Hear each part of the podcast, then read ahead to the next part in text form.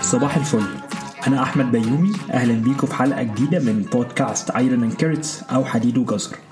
في 2019 خواكين فينيكس كسب أوسكار أحسن ممثل على فيلم الجوكر. لو أنت ما شفتش الفيلم ده أنصحك إن أنت تشوفه. هو فيلم حلو جدا كئيب جدا حزين جدا بس هو حلو هيعجبك. الحاجة الحلوة اللي في الفيلم ده إن هو اللي أول مرة حكى لنا قصة الجوكر من ناحية تانية خالص. إحنا كنا دايما قبل كده بنسمع قصة الجوكر من فيلم باتمان الرجل الوطواط. بس ما كناش عارفين هو بيعمل الحاجات دي ليه. يعني هو ليه الجوكر بيتصرف كده؟ أعتقد الرد المنطقي ساعتها لأن هو شخص شرير وطبيعي إن ال villain أو الشخص الشرير اللي في الفيلم إن هو دايما يعمل التصرفات الشريرة. أنا عارف طبعا إن أنا بتكلم على شخصية خيالية بس المعنى اللي في القصة دي حاسس إن هو مهم جدا. لما إحنا شفنا فيلم الجوكر وشفنا إن استغلال المجتمع وإن القسوة بتاعة الناس اللي حواليه هي اللي في الآخر خلته يعمل اللي هو بيعمله ده ده خلانا يبقى عندنا ناريتيف مختلف. يعني إدانا مفهوم جديد للقصة ما كانش موجود عندنا قبل كده. وأعتقد إن في ناس منا أنا واحد منهم تعاطفت جدا مع الجوكر لما هو قتل الثلاث أشخاص اللي في محطة المترو. مش عشان أنا كان عاجبني إن هو بيقتل في الناس هو في الآخر كان بيدافع عن نفسه الناس دول اللي هم كانوا عمالين بيضربوه بيتنمروا بيغلسوا عليه وهو في الآخر عرف يقف قدام الاستغلال بتاع المجتمع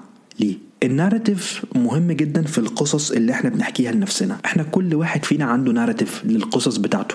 يعني انت بتحكي لنفسك قصه بتصدقها وبعد كده انت مش بترجع تاني تشكك في القصة دي. ده بيبقى من كل حاجة. وده بيبقى واضح قوي قوي في ال political debates أو في ال political conflicts النقاشات السياسية والحاجات اللي متعلقة بالسياسة. إن انت دايما بتلاقي فريقين وكل فريق بيبقى عنده قناعة بالحاجة اللي هو مصدقها وشايف إن الفريق التاني غلط 100% واللي ال social media بتعمله الحاجات دي إحنا اتكلمنا عليها في حلقتين قبل كده إن هي بتأكد لنا من ال narratives بتاعتنا وده كان بيبقى واضح قوي على فيسبوك أنت النهارده لو من فريق سياسي معين كل الحاجات اللي أنت بتشوفها على الفيسبوك بتأكد لك من القناعات بتاعتك وبتثبت لك إن الفريق التاني غلط 100% في 2007 جاري توبز الصحفي الأمريكاني نزل الكتاب بتاعه Good Calories Bad Calories الكتاب ده بمنتهى البساطة أو الملخص بتاعه إن هو بيقول إن الإنسولين هو الشيطان الأعظم إن كل حاجة غلط إلى حد ما متعلقة بالإنسولين. يعني بصراحة مش كل حاجة غلط يعني بس يعني إن زيادة الوزن أو إن ال obesity عموما بتحصل بسبب الإنسولين بسبب إن أنت بتاكل carbs بتاكل سكر. السكر ده either بقى حاجات مسكرة اللي هو حاجات يعني فيها سكر سكر زي ice cream وشوكولاتة والكلام ده كله أو بتاكل حاجات فيها refined sugars زي أنت لما بتاكل باستا بتاكل مكرونة أو بتاكل عيش أو الحاجات دي إن في الآخر الحاجات اللي أنت بتاكلها دي بترفع معدلات الإنسولين في الدم وبالتالي أنت وزنك بيزيد. وأنت لو عايز تخس اللي أنت محتاج تعمله إن أنت تبدأ تقلل من الإنسولين في الدم. وإن أنت لما بتقلل الإنسولين في الدم أنت كده تقدر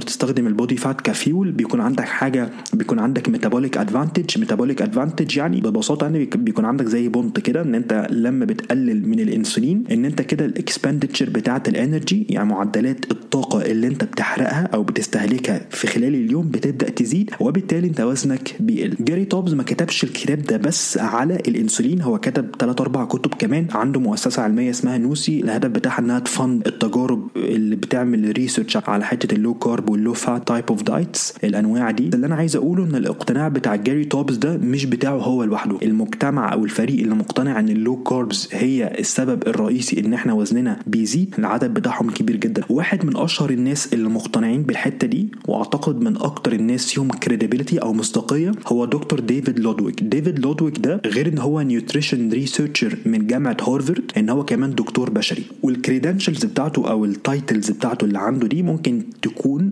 مسلطة عليه ضوء كبير جدا. كل الحاجات اللي بيقولها وكل التجارب اللي هو بيعملها. بس خدوا بالكم من الحتة دي. credentials مش كل حاجة. أنا أعتقد إن الكلام بتاع جاري والكلام بتاع لودويك والكلام بتاع واحد تاني اسمه جيسون فانج أنا ما أعتقدش إن هو غلط 100% بس أعتقد إن إحنا في حتة كبيرة جدا إحنا مش واخدين بالنا منها لما بنتكلم على موضوع الإنسولين ده.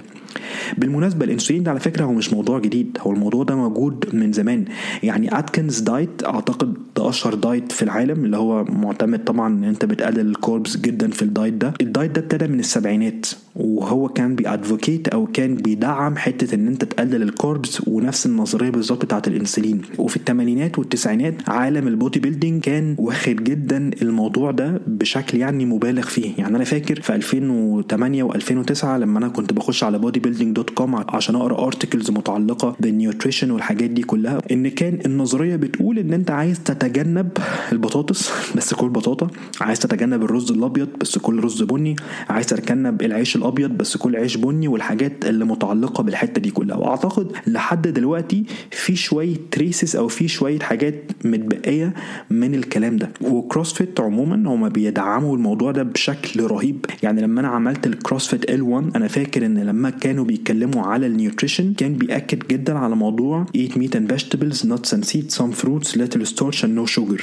يعني بيقول لك كل فراخ ولحمة كل حبوب كل خضار شوية فاكهة starch قليل starch اللي هو الموجود في البطاطس وموجود في البطاطا والحاجات دي وما تاكلش سكر خالص. وهم بيدعموا جدا الموضوع ده على الموقع بتاعهم. انت لو دخلت على ال website بتاع CrossFit dot com هتلاقي articles طازه بتتكلم على خطورة الإنسولين والحاجات اللي ديفيد لودويك وجاري توبز بيتكلموا عنها دي كلها. فال community والمجتمع اللي بيدعم الحتة دي هو مجتمع كبير هو مجتمع مش قليل. يعني أعتقد إن في حاجات كتيرة من اللي جاري توبز بيقولها صح وأعتقد إن في حاجات كتيرة من اللي لودويك بيقولها صح و CrossFit هو ليه حاجات كتيرة قوي كمان بره nutrition أنا بحب CrossFit جدا فيها. ده مش معناه إن كل حاجة الناس دي بتقولها صح 100% وعشان أفهمكم قصدي في الحتة دي خليني أحكي لكم على واحدة من أهم التجارب اللي اتعملت في الحتة دي كلها. في 2018 كريستوفر جاردنر الباحث من جامعة ستانفورد عمل تجربة كبيرة جدا. كان فيها حوالي 600 شخص وكانت طويلة جدا قعدت لمدة 12 شهر قعدت لمدة سنة. الناس اللي دخلوا التجربة دول اتقسموا بشكل عشوائي يعني كانت randomized trial مجموعة كانوا ماشيين على low carb diet ومجموعة تانية كانوا ماشيين على low fat diet النظرية أو الأسئلة اللي كانت التجربة دي عايزة ترد عليها السؤال الأولاني هل الإنسولين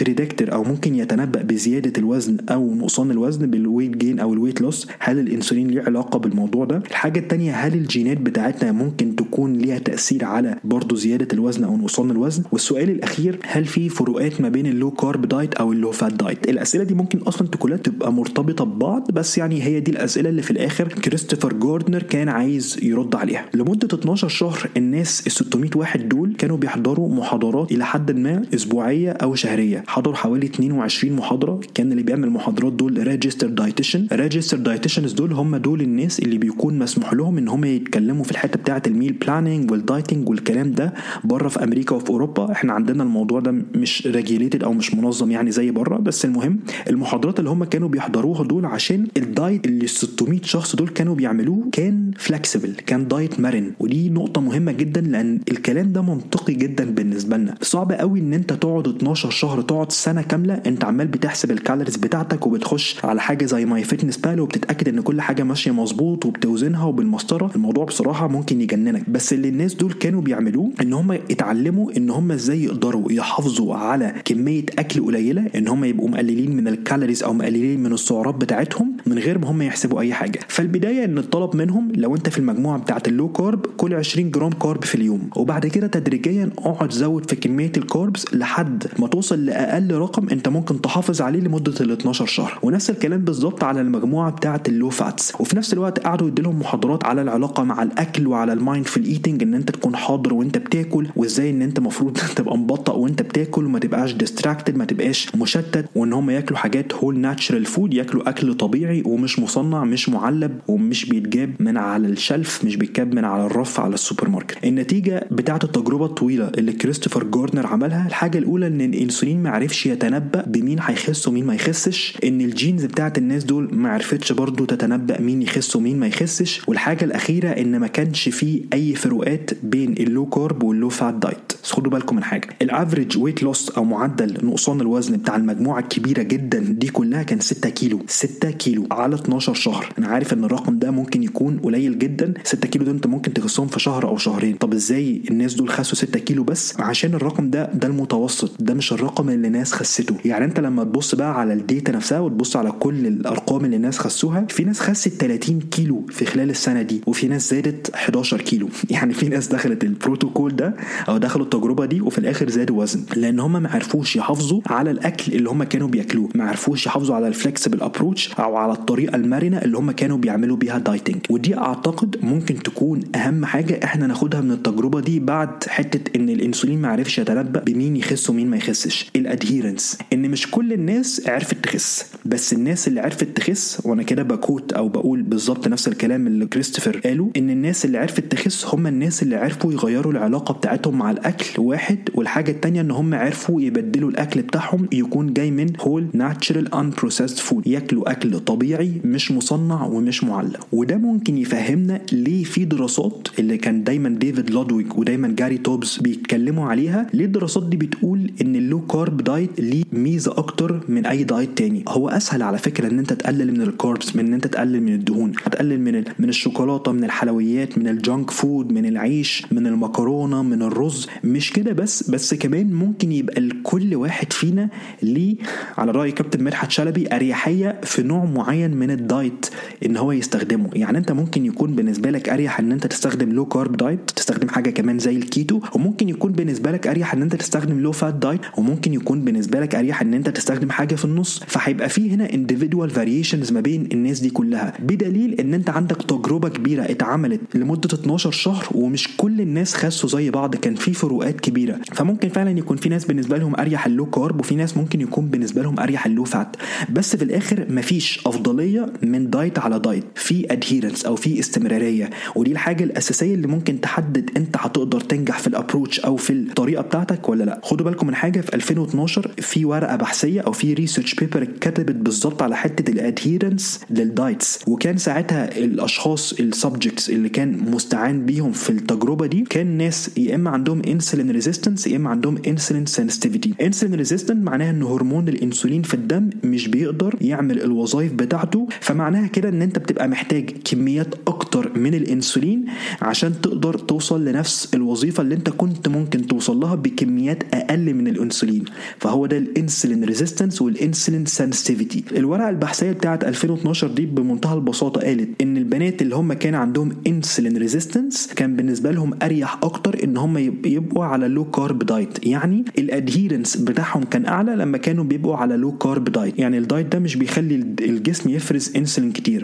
بس بالنسبة للناس اللي هم كان عندهم insulin sensitivity عالية ما كانش فيه بالنسبة لهم أي أفضلية إن حد يبقى على low carb diet أو على low fat diet أو حاجة في النص. أنا هنا مش قصدي إن الإنسولين هو السبب بس قصدي إن الناس كان عندهم tendency أو كان عندهم ميول لنوع معين من ال diet ال adherence هي أهم حاجة. وأي حد أنت المفروض تسمعه بيتكلم على ال nutrition وبيتكلم على ال diet وبيتكلم حتى على التمرين حتة ال adherence هي مفتاح كبير جدا أنت لازم تاخد بالك منه. لأن أي حاجة تتقال شكلها على ورق والله الكلام ده حلو جدا بس لما تيجي تطبق على أرض الواقع لا الكلام ده ما ينفعنيش يبقى هو أصلا يعتبر ملوش أي لازمة أو مش هيبقى مفيد بالنسبة لك. فممكن ن conclude أو ممكن نستنتج من الحاجات اللي إحنا اتكلمنا عليها دي إن الإنسولين مش الشيطان الأعظم زي ما كان جاري توبز بيقعد يتكلم عليه في اللقاءات بتاعته في الفيديوز وفي الكتب والحاجات اللي هو كان بيقولها دي كلها. وممكن يكون الموضوع متعلق أكتر بال adherence ومتعلق بأنواع الأكل اللي أنت بتنقيها. زي ما كريستوفر جاردنر قال الناس اللي عرفت تحافظ وتعرف تخس في خلال ال 12 شهر دول واحد غيروا العلاقة بتاعتهم مع الأكل اتنين عرفوا إن هم يستخدموا whole natural unprocessed food أكل طبيعي مش مصنع. كيفن هول عمل دراستين مهمة جدا جدا جدا في الحتة دي. إحنا علاقتنا قوية جدا بس هي للأسف علاقة من طرف واحد فهو لسه ما يعرفنيش بس أنا متأكد إن هو لو عرفني هو هيحبني جدا. الدراسة الأولى اللي كيفن عملها والدراسة دي كانت inpatient study يعني دراسة اتعملت على ناس بس كانوا الناس دول بايتين في معمل. فهي دراسة محكومة جدا. الكلام ده ليه ميزة وليه عيب. الميزة بتاعة الكلام ده إن الدراسة لما تكون محكومة إن كل حاجة محسوبة والنتيجة بتاعة الدراسة إلى حد ما بيبقى الناس متأكدين منها بالظبط. بس العيب بتاعها إن الكلام ده مش سهل قوي إن هو يترجم في الحياة بتاعتنا العادية. عشان في الحياة العادية انت عندك variables أو عندك حاجات كتيرة فروقات كتيرة ممكن تحصل وما تقدرش تتحكم فيها. الدراسة دي دخل فيها 19 واحد. اتقسموا المجموعتين المجموعة الأولى كانت ماشية على low carb diet والمجموعة الثانية كانت ماشية على low fat diet لمدة 6 أيام كانوا عاملين 30% deficit يعني بياكلوا كمية أكل أقل من ال maintenance أو أقل من الطبيعي بتاعهم بنسبة 30% ولما خلصوا الست أيام دول خدوا أجازة في النص وبعد كده عادوا نفس التجربة تاني وبدلوا. اللي كان بيعمل low carb عمل low fat واللي كان بيعمل low fat عمل low carb فدلوقتي كل واحد كان إلى حد ما بيتقارن مع نفسه. ودي من الحاجات الظريفة جدا اللي اتعملت في التجربة دي. والنتيجة زي ما أنتم متوقعين إن في الآخر ما كانش فيه فروقات في الوزن اللي الناس دول نزلوه. يعني ال low carb وال low fat إلى حد ما كان الترند بتاعهم في ال weight loss كان زي بعض. ما كانش فيه أي فرق. بالعكس الناس اللي هم كانوا في ال low fat diet كان عندهم tendency أو كان عندهم ميول إن هم يخسوا أكتر عن ال low carb diet بس الرقم بالنسبة لنا ما كانش هيبقى فارق قوي يعني ال significance أو الأهمية بتاعته في الحياة العادية بتاعتنا مش هتفرق خالص. أنت لما تخس 6 كيلو من لما تخس 6 كيلو وربع فرقتش معاك في حاجة. فاللي نقدر نقول عليه إن في الآخر ما كانش فيه أي فروقات. وعلى الرغم من إن الناس اللي كانوا على ال low fat diet الإنسولين اللي في الدم بتاعهم كان عالي لأن هم بيعملوا low fat diet فبياكلوا carbs وال carbs بتخلي الإنسولين يتفرز في الدم بنسبة أكبر. الناس دول عرفوا يخسوا وعرفوا كمان يخسوا شوية أكتر من الناس التانيين. كل الدراسات تقريبا اللي لودويج وجاري توبز اتكلموا عليها اللي بتقول إن الإنسولين هو السبب في زيادة الوزن الدراسات دي كلها كانت outpatient study يعني دراسة معتمدة إن الناس دي عايشة حياتها وبت report الأرقام بتاعتها زي اللي كريستوفر جاردنر عملها. هي دراسة مش محكومة بس أنت لما يكون عندك دراسة بالشكل ده اللي بيحصل عادة إن الناس دول بياخدوا instruction بياخدوا إرشادات في أول الدراسة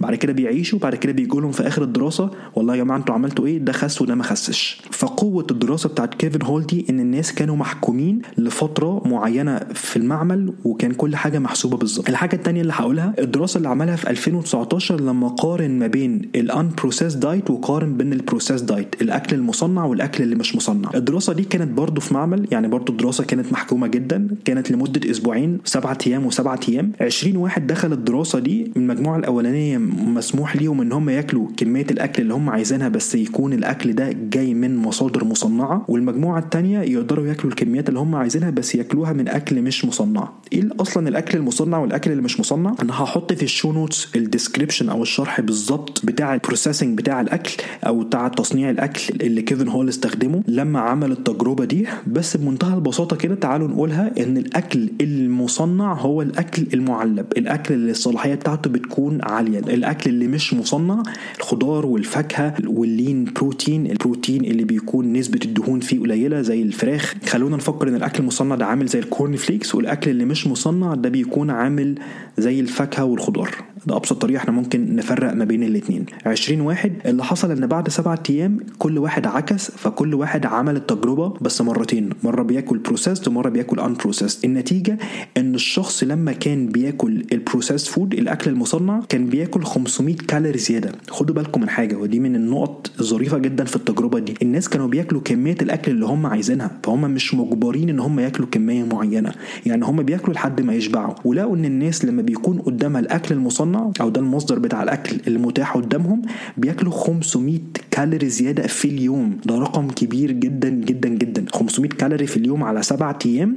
يعني كده في الأسبوع الواحد كانوا تقريبا وزنهم بيزيد بمعدل نص كيلو دهون. رقم مش قليل خالص. الأكل المصنع ده بيكون فيه less protein بيكون فيه بروتين أقل fibers أقل وإن ال hormones كمان بتتأثر بنوع الأكل ده فأنت بتبقى جعان أكتر. كمان السرعة بتاعتك في الأكل. الناس دول كانوا بيكون عندهم زي 60 دقيقة كده window إن هم ياكلوا كمية الأكل اللي هم عايزينها. سرعة الناس في الأكل لما كانوا بياكلوا الأكل المصنع ده كانت كان أسرع بكتير من الأكل التاني. عشان النوع الأكل ده بيكون أسهل بكتير في المضغ وطعمه طبعا إلى حد ما أحلى فبيبقى سهل قوي قوي يحصل منه over consumption في tendency أو في ميول بتبقى عندنا إن إحنا عايزين نخلي ال diet بتاعنا طعمه يعني أحلى طعم ممكن. pancakes الصبح cupcakes healthy power ball oat cookies الحاجات دي كلها. أنا نفسي أنا عارف إن أنا يعني سرحت جدا في العالم ده بس المشكلة في الحتة دي لو الأكل ده هيخليك over consume إن أنت تاكل منه زيادة عشان طعمه حلو قوي قوي قوي. ففي الآخر ده ممكن يضر المعادلة بتاعت ال energy balance معادلة ال energy balance اللي بتقول calories in calories out ودي الحاجة اللي بتحكم انت وزنك بيزيد أو وزنك بيقل أو بتقدر تحافظ على وزنك. فأنا عارف إن دي نصيحة ممكن تبقى غريبة شوية. رأيي إن إحنا ما نحاولش نخلي الأكل بتاعنا عامل زي ال junk food لأن أنت لو وصلت للمرحلة دي هيبقى سهل جدا إن أنت تاكل أكتر بكتير من الكمية اللي أنت تقدر تاكلها ومن الكمية اللي أنت محتاجها. في الآخر أنت هتأثر على المعادلة بتاعه الانرجي بالانس الخلاصه النهارده إحنا اتكلمنا على تجارب كتيرة جدا واتكلمنا على أشخاص كتيرة جدا اتكلمنا على جاري توبز واتكلمنا على ديفيد لودويج واتكلمنا على جيسون فانج الناس اللي هم بيدعموا جدا موضوع الإنسولين والنظرية إن الإنسولين هو اللي بيتخنا وإن هو السبب في كل الأمراض المتعلقة بزيادة الوزن والحاجات دي كلها. اتكلمنا على التجربة اللي كريستوفر جوردنر عملها الباحث بتاع ستانفورد اللي قعدت 12 شهر اللي قال في الآخر إن الإنسولين مش بيتنبأ بزيادة الوزن وإن مفيش أي فرق بين ال low carb وال low fat diet. وبعد كده اتكلمنا على الورقة البحثية في 2012 ال research paper اللي بتقول إن في ناس ممكن يكون بالنسبة لهم أسهل إن هم يستخدموا ال low carb diet أو ال low fat diet على حسب insulin resistant أو insulin sensitive وده ممكن يورينا أو يفهمنا حتة إن ال adherence هي النقطة الأهم لما أنت تختار نوع ال diet اللي أنت تستخدمه. وآخر حاجتين اتكلمنا عليهم اتكلمنا على تجربة كيفن هول اللي كان بيقارن فيها ال low carb وال low fat diet واللي اثبت إن ما كانش فيها أي فرق ما بين الاثنين والتجربة الأخيرة لما قارن ما بين مجموعتين مجموعة بتاكل processed ومجموعة بتاكل unprocessed أكل مصنع وأكل مش مصنع إن أنت ال tendency أو الميول بتاعتك هتبقى دايما رايحة إن أنت تاكل أزيد لما يكون الأكل ده مصنع.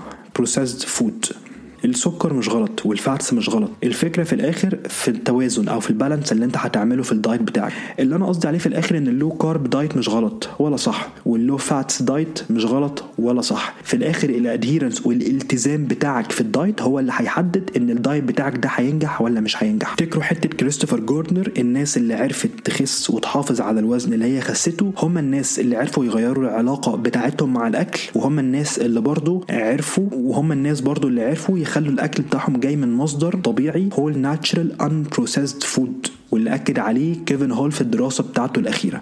كل واحد فينا عنده ال narrative بتاعه وكل واحد فينا عنده ال bias بتاعه وده طبيعي جدا انت عندك قصص حكيتها لنفسك ومصدقها. بس الفكرة كلها إن أنت دايما افتح باب للشك في الأفكار بتاعتك. مش أي حاجة تشوفها تصدقها مش عشان واحد فيه ثلاث حروف جنب اسمه وعنده credentials عالية فمعناها إن هو فاهم أو هو بيقول كل الكلام الصح. ممكن الكلام يكون طالع بره السياق بتاعه. واحد من الكتاب اللي أنا بحبهم جدا جدا وبحترمهم جدا كان كاتب في ال intro أو كاتب في البداية بتاعت الكتاب بتاعه. لو أنت بتصدق كل حاجة بتقراها أحسن لك إن أنت ما تقراش. اللي قصده هنا إن أنت محتاج إن أنت تبقى skeptical وتبقى شكاك في المعلومات اللي أنت بتعرفها. زي ما الدكتور مصطفى محمود يعني قال في الكتاب بتاعه المشهور رحلتي من الشك إلى اليقين. إن ال skepticism وحتة إن أنت تشك في الأفكار بتاعتك في الآخر يا إما هيأكد لك إن أنت كنت صح في الأول أو إما هيوريك طريق تاني أو هيوريك narrative تاني أو قصة تانية أنت ما كنتش واخد بالك منها خالص. لو الحلقة دي عجبتكم يا ريت تشاركوها مع حد قريب منكم. ال reviews أو الحاجات اللي أنتوا بتكتبوها على Apple Podcasts بتساعد جدا إن البودكاست ده يتعرف أكتر وإن الناس أكتر تتشجع إنها تسمع البودكاست لو في حاجة حاسين إن أنا بعملها كويس قولوا لي عليها عشان أفضل أعملها. لو في حاجة شايفين إن أنا أقدر أحسنها برضو يا ريت تقولوا لي عليها عشان أحسنها في البودكاست أنا مبسوط جدا إن أنتوا كنتوا معايا النهارده. أشوفكم الحلقة اللي جاية.